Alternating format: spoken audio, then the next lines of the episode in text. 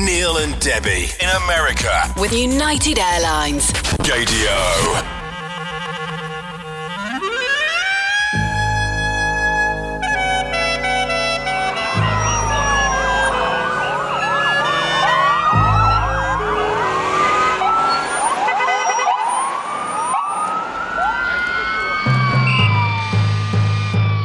Progress is not guaranteed.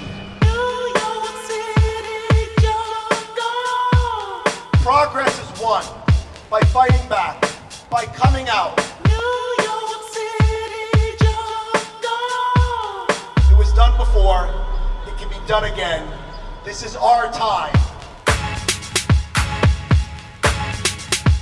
Happy World Pride Gaydio!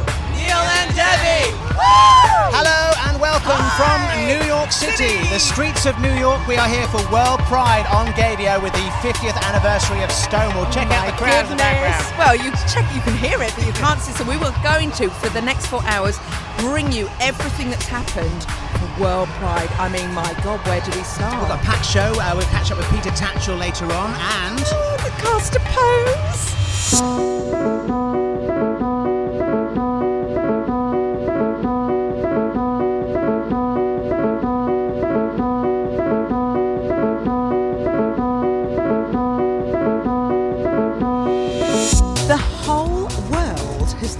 On one city to celebrate 50 years since Stonewall riots. it's uh, they, well, they reckon about four and a half million people are in the city for the weekend. And Neil knows half of those uh, those people intimately. Intimately. We true. are on Fifth Avenue with East 12. It is. I've never seen so many people wearing rainbow uh, t-shirts. They're, I mean, we've got parents say, "I'm proud that my son or daughter is gay." Yeah. It's the everyone is has thrown themselves into this world pride. I feel the happiest I've ever been as a gay person walking around. We're amongst family, Debbie. We're Yes, that's it. Our family. tribe. Our We- tribe. Don't we make me found our cry. tribe. Don't make me cry. There's so much stuff coming up on the show. As we mentioned before, we're going to catch up with Peter Tatchell a bit later on. We're going to find, we're going to delve into the history of Stonewall and find out why it's such a significant uh, period in history. I think is the best way to put it. And of course, we have bumped into one or two key stars of Pose. Yeah, we're very excited about that. Make So- mother another drink. And also, we have a chance for you to win a competition with United Airlines for you to win a trip to New York City as well. It's all coming up on today's show.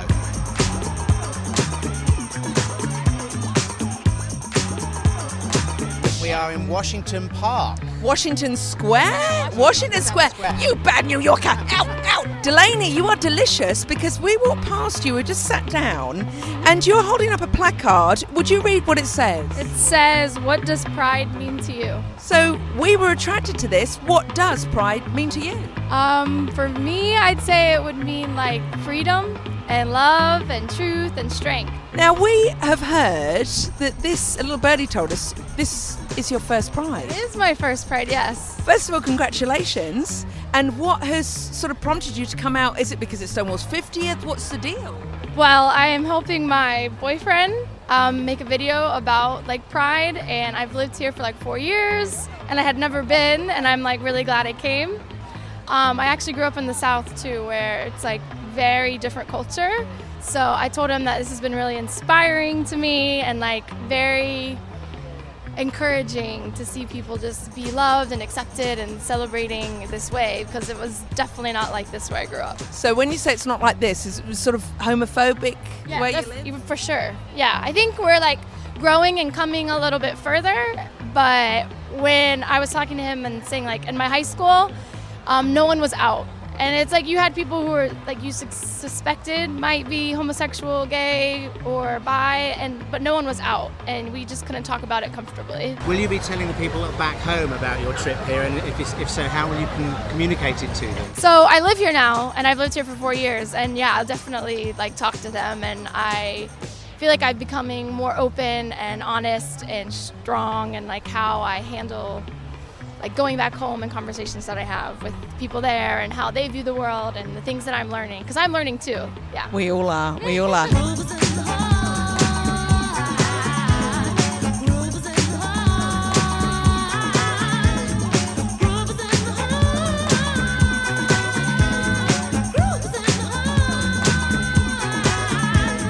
And we're gonna go go to Stonewall after a bit, yeah. So, is this your first visit to Stonewall?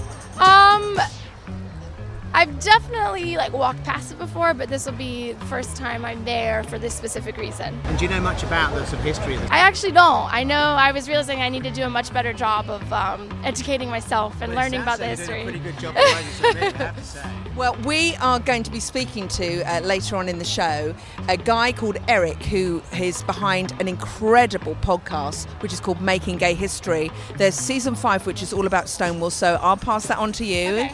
And Delaney, congratulations on your first Pride, and it's great to meet you. Thank you, you guys too, and happy World Pride.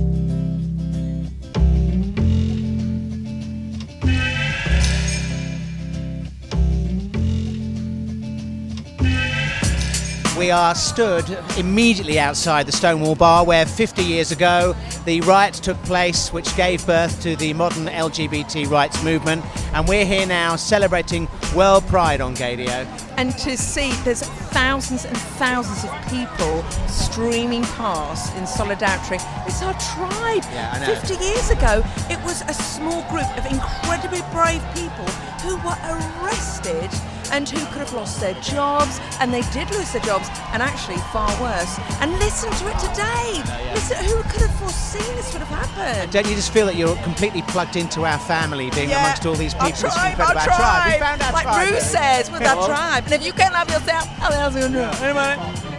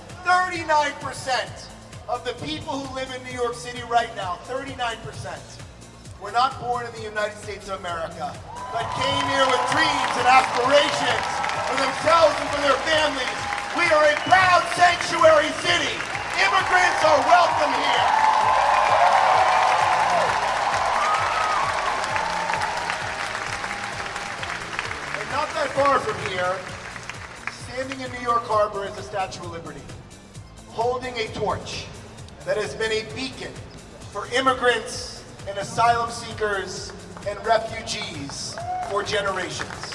Our diversity, our people, is what makes New York City the greatest city in the world. And 50 years ago, 50 years ago, those brave activists, they stood on this street and they fought back. Progress is not guaranteed.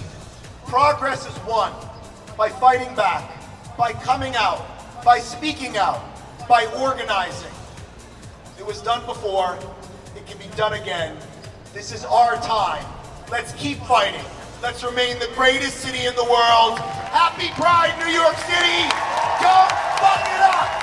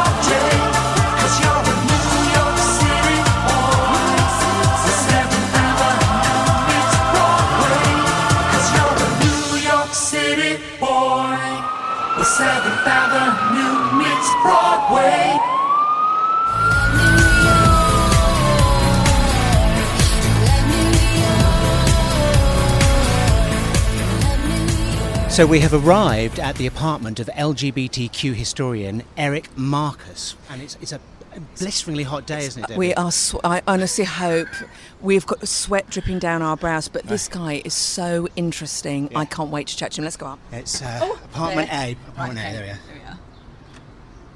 we are. Hi, Marcus. It's Neil and Debbie from Gaydio. Thank you. Hello, Marcus. I warned Very you. nice to meet you. I wasn't picture Were you expecting us like this, sweating? and- Very nice to meet you. How Happy are you? Pride. New York, New York, a hell of a town. The Bronx is up, but the battery's down. The people ride in a hole in the ground. New York, New York, it's a hell of a town. I'm Eric Marcus, and I'm the founder and host of Making Gay History, the podcast. Can we take you back to all the people that you've interviewed about the Stonewall riots? Mm-hmm. Now, there are a lot of different conflicting stories of how it started. Uh, How do you think the the riots actually kicked off so it became known as the Stonewall riots? This is my story about the Stonewall riots, and I'm sticking to it. My mother was in Greenwich Village that night. This is this is what I this is my memory. She was in Greenwich Village that night on the way to see her Indian guru. She had a, a, guru named Sri Chinmoy, and she happened to be just by the Stonewall at, uh, when the when the riot broke out. She ran inside. She picked up a cocktail glass and she threw it at the mirror. the The glass broke. The mirror broke, and that was the beginning of the Stonewall riots. And don't tell me that's not so because you weren't there. You're gonna, so you can't challenge me on that. And, I'm- and my mother is dead, so you can't interview her. That's the truth then. So that is my truth. How much do you think has been embellished, and how much do we know now is is the truth? We know a lot about what happened at Stonewall, uh, based on David Carter's book about Stonewall. It's a definitive book. Um, I try not to get into the details of who did what and who was where when, because memory is such a, a, a f- uh, memories change as you recall them, um, and we also remember things as we wish to remember them, and also as we wish to remember ourselves in them. Um, so I think I actually I was actually at summer camp at Camp Luema in uh, June on June 28th of 1969, asleep in my bunk. It's possible that I might have uh, might not have gone to camp until two weeks later. Um, I don't remember exactly anymore. My mother remembers those dates, but she's long dead. So I like to think I was in, in my bed at, at summer camp, dreaming of my cat Tiger. Um, I had a girlfriend, um, so it's a really really long time ago. Um, we played cards and held hands. We had a really nice relationship, and I wish I had never felt compelled to do anything more than that. Um, because it, actually, if, if society hadn't told me that you're supposed to do more than that, I never it never would have occurred to me.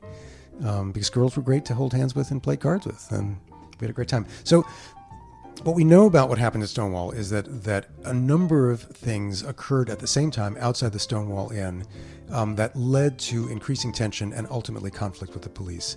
The one story that I heard over and over again from people that everyone agrees on is that once people were outside, so people were thrown out of the bar, and there were people outside gathering. It was it was early morning hours of Friday, June 28th, 1969. Typically, the police raided bars earlier in the evening when people hadn't had quite so much to drink, and the streets weren't as crowded. Christopher Street, that part of Christopher Street, with Christopher Park right across the way, was a gathering place for a lot of street kids, and uh, street kids meaning homeless LGBTQ youth who might today self-identify as gender nonconforming, who've been thrown out of their homes from all over the place and came to New York. So you had these kids who had nothing to lose on the streets, who had been badly abused by their families and by regular people and the police, and you had people just uh, walking the village at that hour.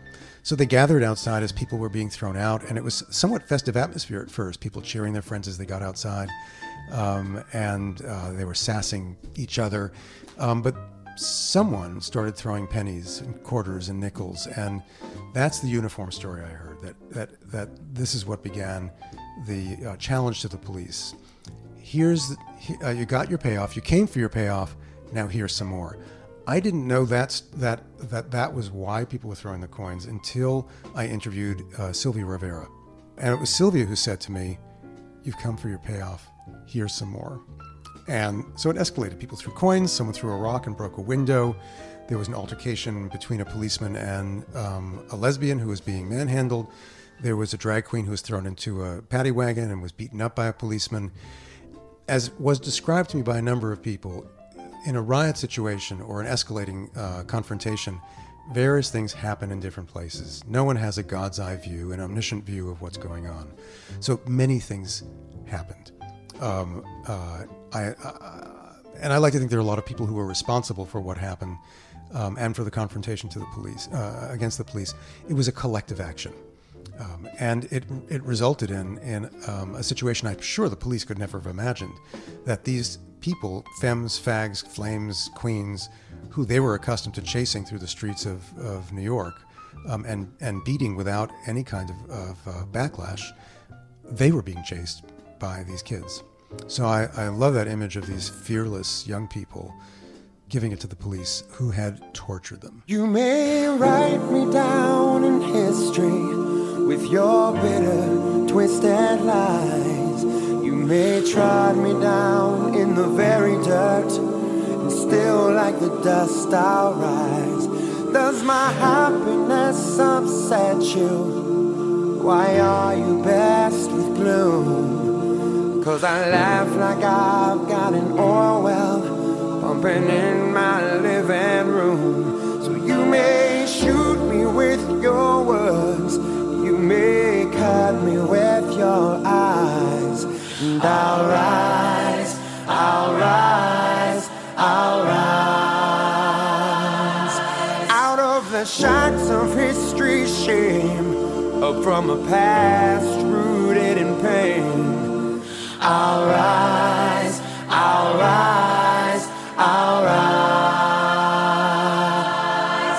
Your podcast, Making Gay History, is an, it's absolutely fascinating. When you really touched on some of the stuff today, talking to us. Why was it so important for you to to create this podcast and do what you do? I think, and I'm not a spiritual person or a religious person, but I think the people I interviewed, most of whom were dead by the time we started this, that they were not satisfied with a book where I translated their oral histories into print.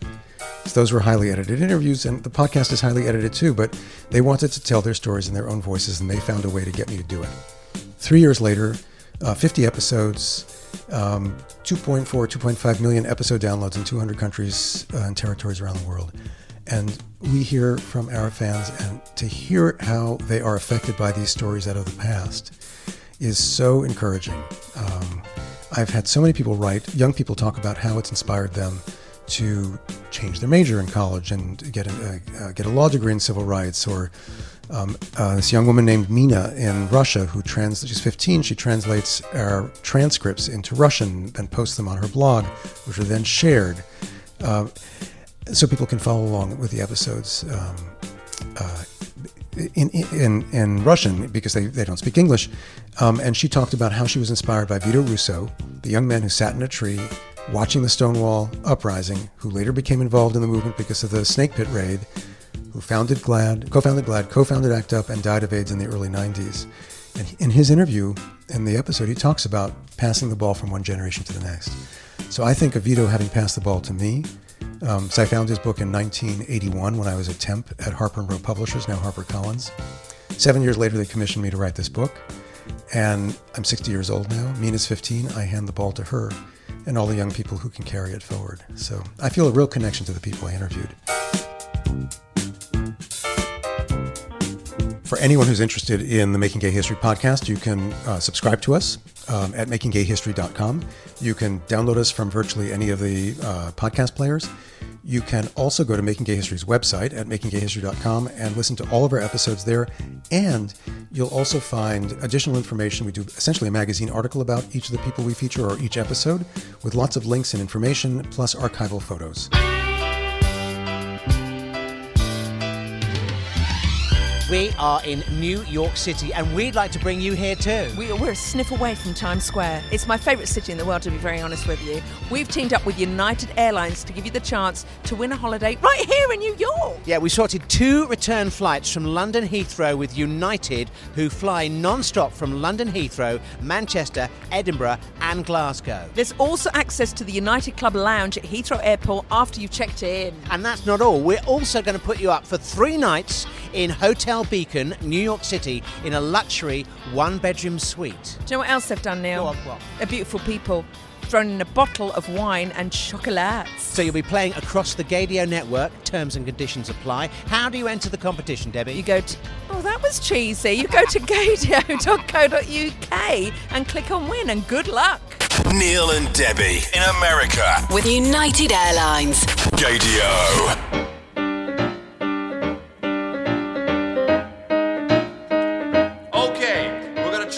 From the top. Everybody, ready? Here we go. Five, six, seven, eight. One. Singular sensation, every little step she takes. I absolutely love this. We're wandering through Central Park at the moment here on Gaydio, Debbie, and who have we bumped into? Well, we, we've bumped into some beautiful people with these amazing flags rehearsing. Now, who have we got here? My name's John Rabia. Dan Douglas. Now, who are you? The Flaggots. yes. Can you explain what we've just seen going on? we are putting together our performance for tomorrow's World Pride March. So, who are, who are the Flaggots? The Flaggots, I founded the Flaggots in 1991. We're the oldest gay color guard in the world. Um, so this is our 29th year of performing. Yeah, our 26th performance in New York City, uh, 22 years in Philadelphia. We perform in New York and Philadelphia, New Jersey. We've done gay games, opening, clo- bunches of stuff. I was going to say, you can probably hear uh, stuff going on in the background. What, just explain what they're doing. They are, I don't know what you call it. They're learning a ripple, so it all happens in sequence from front to back. So we just use a lot of simple stuff so that you only need to learn, you know, a little bit of choreography, but a little bit goes a long way when you do it in succession. So some parade tricks. How did you get involved? How long have you been involved doing this? I've been doing this for seven years. I've been doing color guard competitively for 20 years. Yeah, all of us have performed at the world class level, um, which is why we, we come here and we learn the whole kit and caboodle in six hours because we've, we've been doing this for decades, most of us. So yeah, we're no just a one's group lost an eye because they go up quite high. These flags, they go quite Yeah, a high. couple a couple uh, jammed fingers, but no no lost eyes. We knocked out a brunch table once. But you must get such a great reaction on the parade because this is visually. I mean, you nearly took my eye out. Oh, took your eye out? I hope not. I hope it just caught, caught your eye is all we're going for, not take They're the height of professionals, Debbie. This year we have uh, the furthest marchers from Los Angeles this year. We have a few people from Texas this year, from Atlanta and North Carolina, Montreal. So, yeah, this is our largest group ever. It's very exciting. Well, have a fabulous Pride. Happy World Happy Pride. Happy Pride to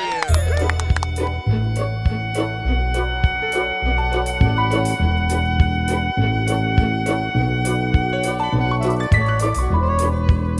Celebrating World Pride on Gaydio, it's Neil and Debbie here, and it's 50 years since Stonewall. And uh, well, we needed to go and speak to a certain person, didn't we? Well, Peter Tatchell, of course, and we were lucky enough to be invited to an apartment he was staying in, a stunning apartment near Central Park. We're with human rights campaigner Peter Tatchell and uh, equality campaigner, of course, as well. Uh, we are celebrating here in New York 50 years, of course, since Stonewall. I was just wondering, when can you remember? When was the first moment you first heard about what had happened in New York at the riots? Way back in 1969, I was 17 years old and had just come out.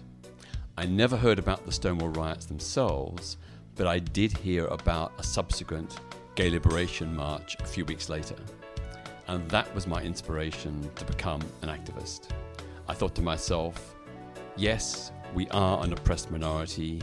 Yes, we do deserve equal rights. And I want to be part of that process. So I've been campaigning ever since. My 50 years campaigning mirrors and parallels the entire post Stonewall period. Where did you? Can you remember where you exactly heard that piece of news? Was it presumably it wasn't on the, the mainstream media, was it? It was a news short in a, in a, in a newspaper, a, a news in brief. It just simply said something like, um, "Last night, homosexuals marched through New York to demand equal rights." And why did that spark your desire to start your amazing 50-year campaign? Well, of course, in my hometown of Melbourne, Australia, where I was at that time, there were no LGBT plus organisations, not even any counselling services or helplines. There was absolutely nothing.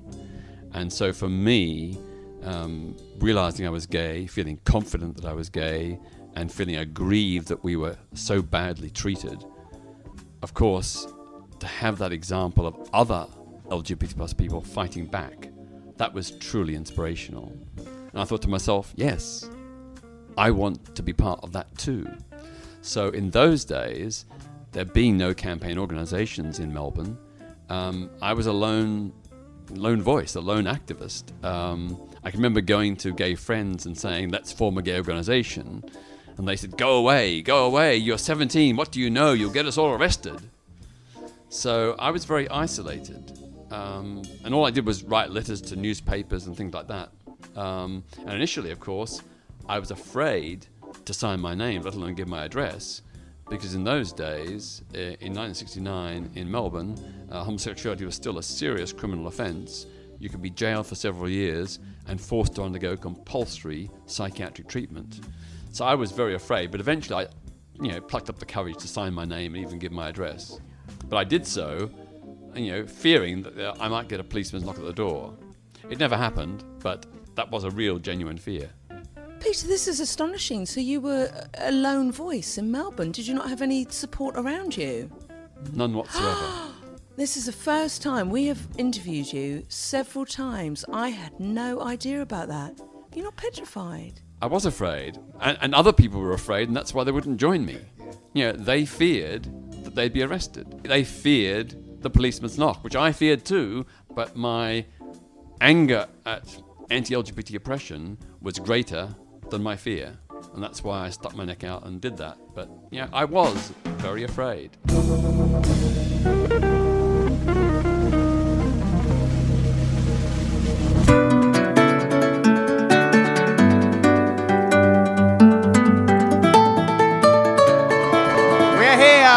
On the streets of New York City celebrating World Pride. And now they're literally, we've got to the point in the uh, procedure where parties are breaking out just literally on the roadside. Wow, I can't even tell you what we're looking at, but there's some sort of dance going on that will make Rihanna blush. There's a whole bunch of girls in the middle of the street and they are shaking their booty. They're doing something to their booties. I might go and join them. There's so much more to come on Gaydio as we celebrate 50 years since Stonewall. World Pride. Let me take you to a place I know you wanna go. It's alive. Hey, hey, yeah. Now, there are some amazingly dressed up people, but my eye was caught by Move Over Nefertiti, Move Over Cleopatra coming at you. We have got, what's your name, please? I'm Dean. Dean, we're at World Pride. Can you tell us a bit about why you're here, why it's so important, and why you have dressed up so beautifully? Uh, well, I love Pride uh, because it wasn't something I got to celebrate growing up.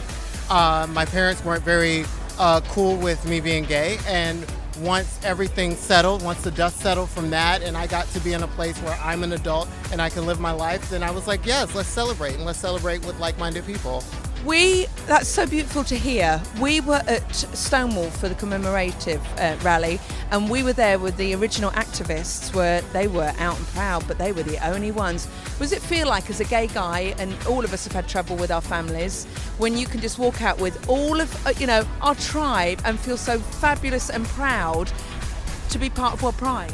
I feel like World Pride is such a celebration. Uh, Pride in general is such a celebration, and World Pride is such a celebration. And I feel like this is an environment where people are here to support straight, gay, bi, trans, pan, uh, asexual. Everyone's here to support. So, like, I get to come out, feel supported. I get to come out and help support other people. People are like, I love you, you look beautiful, you look beautiful, and you look beautiful. We all look beautiful. We're here. Yeah, you do look beautiful. And just describe Thank what you. you've got on. Where did you get all this outfit? Because it is amazing. Okay, so um, I follow a designer who creates looks for these parties in Chicago. And also, Billy Porter did a thing at the Met Gala this year where he was carried in. So I sort of like meshed the two ideas together. Um, and I crafted everything you see myself. Um, some things took a day, some things took forever to figure out, but I figured it out. I'm super proud, and I, I'm so happy that it's being received well. You look like a pharaoh. That's what Thank you so say, much. yeah. That's the that was the the goal. Superb. Happy World Pride, Gaydio! like no other. Flawless, absolutely flawless.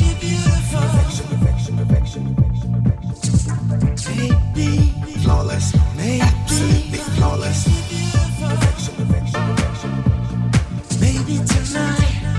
Flawless. We're here! We're queer! Shut it! Perfection, perfection, perfection, perfection, perfection, perfection. Like no other. Absolutely flawless. It's Neil and Debbie in New York.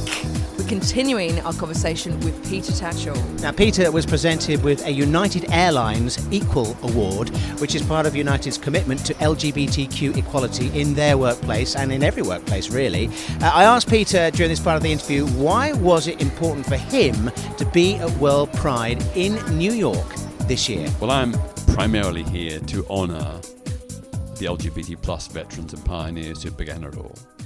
Now, of course, there were earlier homosexual law reform movements in the UK and the US. That's true, and I pay tribute to them. But what was significant about the Stonewall riots was not so much the riots themselves, although the fight back against police harassment was significant. The really major thing was what it led to, which was the formation of the Gay Liberation Front in New York, which soon spread to other American cities and not long afterwards to Britain and across the Western world. That was the real beginning of the modern LGBT plus movement because the Gay Liberation Front, unlike previous homosexual law reform movements, was not obsessed or solely focused on law reform. That was part of the strand, part of the agenda, but it was a, a much wider, broader critique of, of the whole level of social homophobia from the church, the police, the judiciary, the prison service, the media. Um, plus, of course, uh, one of the calling cries of the Gay Liberation Front was come out, come out wherever you are. So many of the earlier homosexual law reform campaigners, understandably, were in the closet because they feared arrest. Um, they're not openly doing this as, as themselves as out LGBT plus people, whereas we were. And of course, uh, in response to the call from the Gay Liberation Front, thousands and thousands of LGBT plus people came out for the very first time in Britain and came out and protested to demand our rights. Now, what is interesting is that the word equality never passed our lips. We were not interested in equal rights within what we saw as an unjust society. We want to transform society for the benefit of both LGBT plus people and straight people as well. And we also saw a common cause with other marginalized communities uh, and with women. You know, so we've very much allied with the women's, black, and trade union movements. Um, we thought that you know we have to work together to be truly effective, and that if we do work together, we can make substantive social change. So, social transformation was the mantra rather than equality within what existed. You know, we were critical critical of what existed. We saw that even for many straight people, they got a raw deal. We want to change society to uplift everyone. Peter, can I ask one final one? So we're lucky enough to be in New York over World Pride, and we are, you know, we can walk down the street holding hands, doing whatever we want. We don't feel threatened. How do we keep the memory of the people who were brave enough at the start and they were involved in those riots, be it in, in New York, be around the world. How do we keep that memory alive? Because there are people, we're learning things about Stonewall we never knew. And it's only because we can hear the voices of the people that were here when, when it happened. There are people who are now young LGBTQI people who have no idea about the history. How do we transfer that to the next generation so it's not just, oh, it's pride, let's put some glitter on and walk down Oxford Street? How do we keep that key message for the next generations? Well, first, it's a key responsibility of LGBT plus organisations and the LGBT plus media, but even more significantly, the history of our struggle should be taught in schools, alongside the history of the struggles of women, black and ethnic minority people, and many others. Um, it's important that all young kids of future generations know the battles that were fought and eventually won, but know that in the process, many people paid a very high personal price, sometimes with their lives, in order that we can enjoy the freedoms that we now take for granted. So, education is the key, and it's also not only the key to create awareness, but it's also the key to challenge prejudice, to prevent bullying in our schools, to prevent hate crime on our streets. Uh, Peter Tatchell, it's always a privilege to talk to you. Thank you so much. Thank you and happy Pride. That's it, baby. When you got it, flaunt it, flaunt it. We are in New York, obviously, for World Pride, and we're trying to meet as many fabulous people as we can. We've met somebody even more fabulous. Hello, what's your name? My name is Izzy Burdon. Oh, fantastic. I just, I love your moustache. Why, thank you very much. You wax that? Oh, absolutely. Mandatory. If not, it's just another afro on my face. So, what brings you to Pride? Do you come every year? Uh, I don't come every year. Um, I, I try to visit New York uh, as frequently as I can, but I am Boston based and spend most of my time in P Town. And what are you thinking of this year's Pride? What, Oh, you it's brilliant. I'm, I'm, I'm happy that it, it gives people um, an opportunity to come visit New York either for the first time or to revisit, a chance for an anniversary memorial moment. Um, but I also like the fact that, as somebody who visits frequently, uh, we don't have to participate in those. So it's like, no, all, all the tourists go to those places, and we're going to have our own separate party slightly off the main drag, and then everybody wins. I'm beautiful. I'm beautiful. I'm beautiful, damn it. I'm beautiful. I'm beautiful. I'm beautiful, damn it. Everyone's uh, complimenting you on your outfit. Could you I know, it's describe so it? unknowing. Uh, my outfit. Oh, that's right. We're radio. So, uh, from the bottom up, uh, some white sneakers, some peach socks, a peach cutoff short, a poncho uh, that is covered in iridescent paillettes, that is sheer, a leather harness, sunglasses that are heart shaped with a fade of blue to pink, where the earpiece is actually chain dangling in a gold tone, capped off with quartz, finished off with a parasol from Thailand in a beautiful green. That is the best description we've had ever. .co.uk. That was brilliant. Thank you very much. You're very, very welcome. Happy World Pride, Gaydio.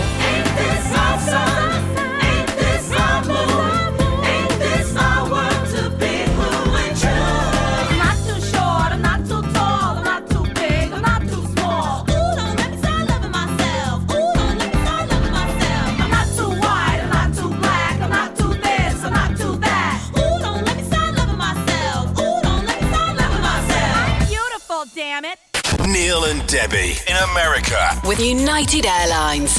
Gaydio. One of the things we really wanted to do was to share with you the press conference that we attended at the Empire State Building. It was the launch of the Pride March with the Grand Marshals, wasn't it, Debbie? It was actually really quite moving because they had some of the original Stonewall activists who were there. The cast of Pose came on, and the whole room went, and all the the cameras going click, click, click, click, click, click. And oh my God, it's 20 foot tall. I've no idea. Dominique Jackson, who plays our favourite character, make mother another drink, Elektra Abundance, and she started talking about what we should start to do as human beings and members of the LGBTQI community. And it was really moving. Here she is. It's a pleasure. I'm tall. It's a pleasure, yeah. They, they shoot me shorter, I know. It's a pleasure and an honor to be here today. We have to just come down to one basic foundation. We have sexualized and objectified each other for way too long. We have fought based on the fact that we want to be as privileged as instead of being as equal to. So today, I ask you all that we break down these barriers and we understand what it is to be intersectional, what it is to be inclusive, what it is to be human. Before we discuss body parts, sexual positions, and sexual preference, we must remember that each and every one of us are human beings. That is the foundation that we should all come from. That is the foundation that we should lead from. And we are about the progress of our world. Let's stay out of each other's bedrooms. Let us stop monitoring and thinking that we have agency over other people's bodies. But let's come from a place of understanding that we all contribute to this world. As an icon in the ballroom scene, I will tell you life is not easy as a trans woman of color, but we have the strength and the resilience to fight, to continue to be who we are. But we do so by leading with kindness. We do so by erasing the hate, even though the hate is thrown off at us, pushed off on us. Every day that I wake up and I see that another one of my sisters is murdered, remember, you're not attending funerals because of age or because of illness. These funerals are because of murder, because people are afraid of the bodies that we live in that they themselves love so much. We are so admired to the point where it is better to kill us than to love us or admit you love us. Ladies and gentlemen, we are human beings, each and every one of us. It is not about any of our identifications, but about the progress that we can make for the world. Because our identifications tell way too much about our private lives when we need to be saving lives. Thank you. No matter, cause there's something inside so strong. I know that I can make it, though you're doing me wrong, so wrong. You thought that my pride was gone. Oh no, something inside so strong. Oh, something inside so strong.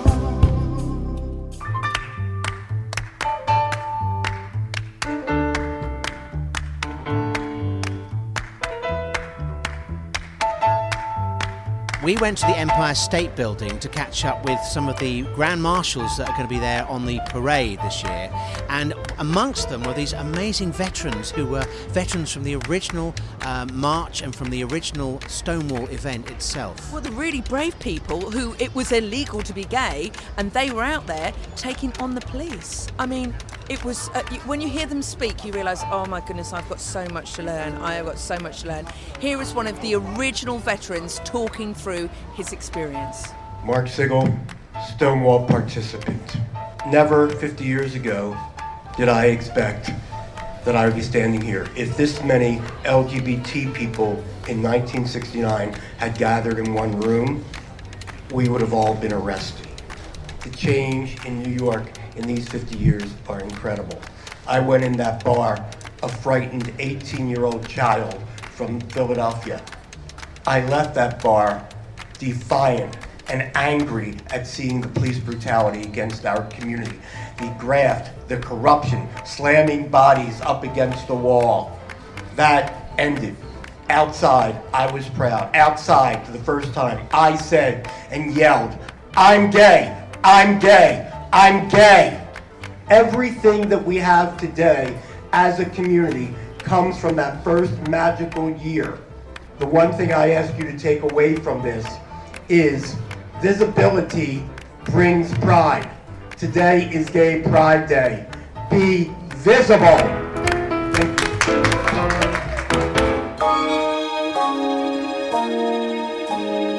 The director of UK Black Pride has been honoured as one of the marshals of this year's World Pride here in the Big Apple. Lady Phyll gave a, a brilliant speech at the Pride March press conference at the Empire State Building. She got very emotional at the end. So what we're going to do is play you a little clip of that, followed by our interview with Lady Phyll. So I will leave you with this. It says, none of us. if, none of us are free until all of us are free. So thank you very much. So here we are with Lady Phyll from UK Black Pride. Um, an amazing speech you made at the press conference today for World Pride. How I mean, you got you had us crying at the end there. Oh, stop. Uh, you know what? I'm absolutely thrilled. It's really, really exciting to be a Grand Marshal, but to be coming over from the UK, also bringing global LGBTQI solidarity and rights. You know, whilst this is great, and I keep on saying all the rainbow flags, the mugs, the banners, everything looks fantastic, we've got to actually remember why Pride started and also that it's a protest and it is political. For many of us, we're fighting for our lives. For many of us, we're trying to think about where our next meal's coming from, especially as queer people of colour, that we're challenging not only the phobias but the racism and the structural and systemic racism that exists in society. But I am certainly here to celebrate and to be among so many amazing people. Um, yeah, I'm just excited. And thank you, Radio, for, you know, Well, you wouldn't have seen it, but the cast of Pose were welling up at your speech in there. Ha- you've obviously caught up with them and chatted to them. What have, what's sort of the conversation sort of been with? with well, the, with it's them? definitely been about we are going to stay in touch because as they are my trans siblings, I am an ally, whether I'm going through many different challenges myself, I'm an ally, and they're talking about coming over to the UK, how they can show solidarity and how we can show solidarity. So watch this space for October. Oh, what a oh, tease! You've got the oh exclusive here, right? Yes. What's the importance of UK Black Pride? Well, you know, what's the importance of pride? We know that pride is significant and crucial for many of us to be visible, to be seen. So when you talk about UK Black Pride, it's the same thing, but talking about those who may seem even more marginalised and not included in wider mainstream LGBT activities. So, you know, in an ideal world, we wouldn't need a pride. And then we'll definitely not need a UK Black Pride, but we don't live in an ideal world, so we need to look at all the different multi dimensional layers of who we are and celebrate who we are. Look, we're very aware you're about to start off that you're Grand Marshalling New York Pride, World Pride. We better let you go. So we'll let you go now. Thank you so much. Thank you, thank you, thank you. Happy Pride. From New York City, this is Neil and Debbie at Pride, and we are celebrating 50 years of the Stonewall riots. We've been, of course, to the Empire State Building for the press conference, which was for the big march, the Pride March itself. You couldn't make this up. So the Pride conference finished, and we were told, right, everyone's got to go, everyone's got to go. We went round the back because we knew a guy, and who comes out of a very, very secret entrance, but the cast of Pose. And mother, mother herself, Elektra Abundance, towered over us and, and we had a chat with her. She was lovely. We got a great photo with her. I hadn't realised that Dominique Jackson was as tall as No. she is. Amazing. She's a model. Yeah, she She's is. a yeah. model. Incredible. Oh, so we- beautiful. We also cut up with Blanca. Well, now this uh, we really weren't sure whether they were like really her di- security dealers was like, no, you can't talk. You know, they were trying to get whisk them through to get them into the parade because the parade was about to start. But I literally managed to catch a few words with MJ Rodriguez, and she was just fierce. MJ, we're, we're from the radio in uh, in the UK. How do you feel about to be grand marshalling today? It feels amazing. It feels great to be seen. We're showing out for our community, and you know what? We're just going here to be prideful. That's all we have to do. There's a lot of young ones that are looking up to us. There are a lot of people that are looking forward to change, and we are all of us who are here are the change. So it feels good. It feels good. We, we love the show. you you're, there's so much love that comes out of the screen from the Yeah. show. It's, it's, it must be there on the set as well. Hell yeah. I mean, a lot of us have known each other for a good minute. Me and India, me and Dominique, a lot of us have known each other for a long time. So that love was already there, but it's just grown so much. I love you. Love you too. All the best. We love the show.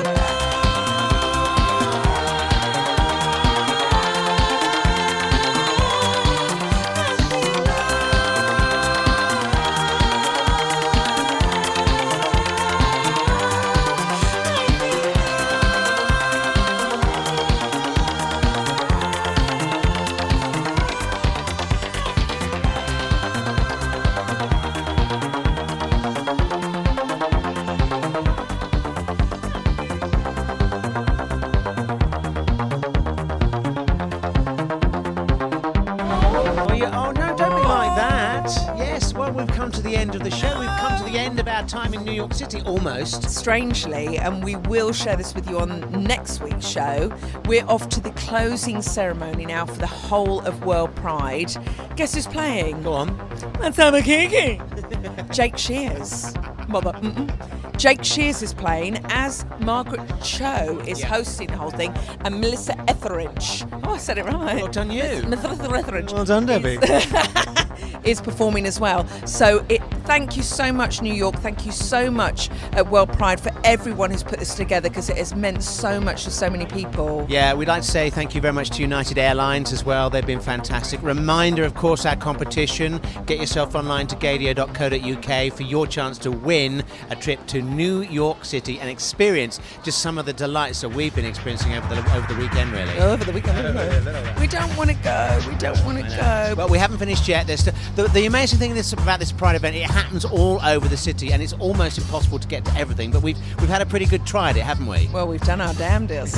we work hard for the money. Eh, eh, eh, I have a dream that one day this nation will rise up live out the true meaning of its creed. We hold these truths to be self evident that all men are created equal.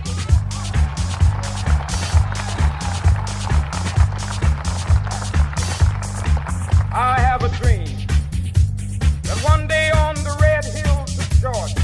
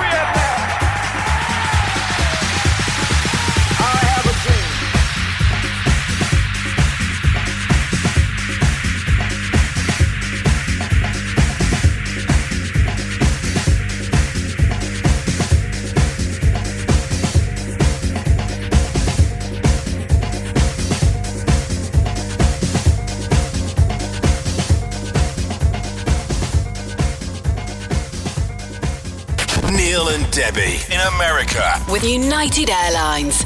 Gaydio.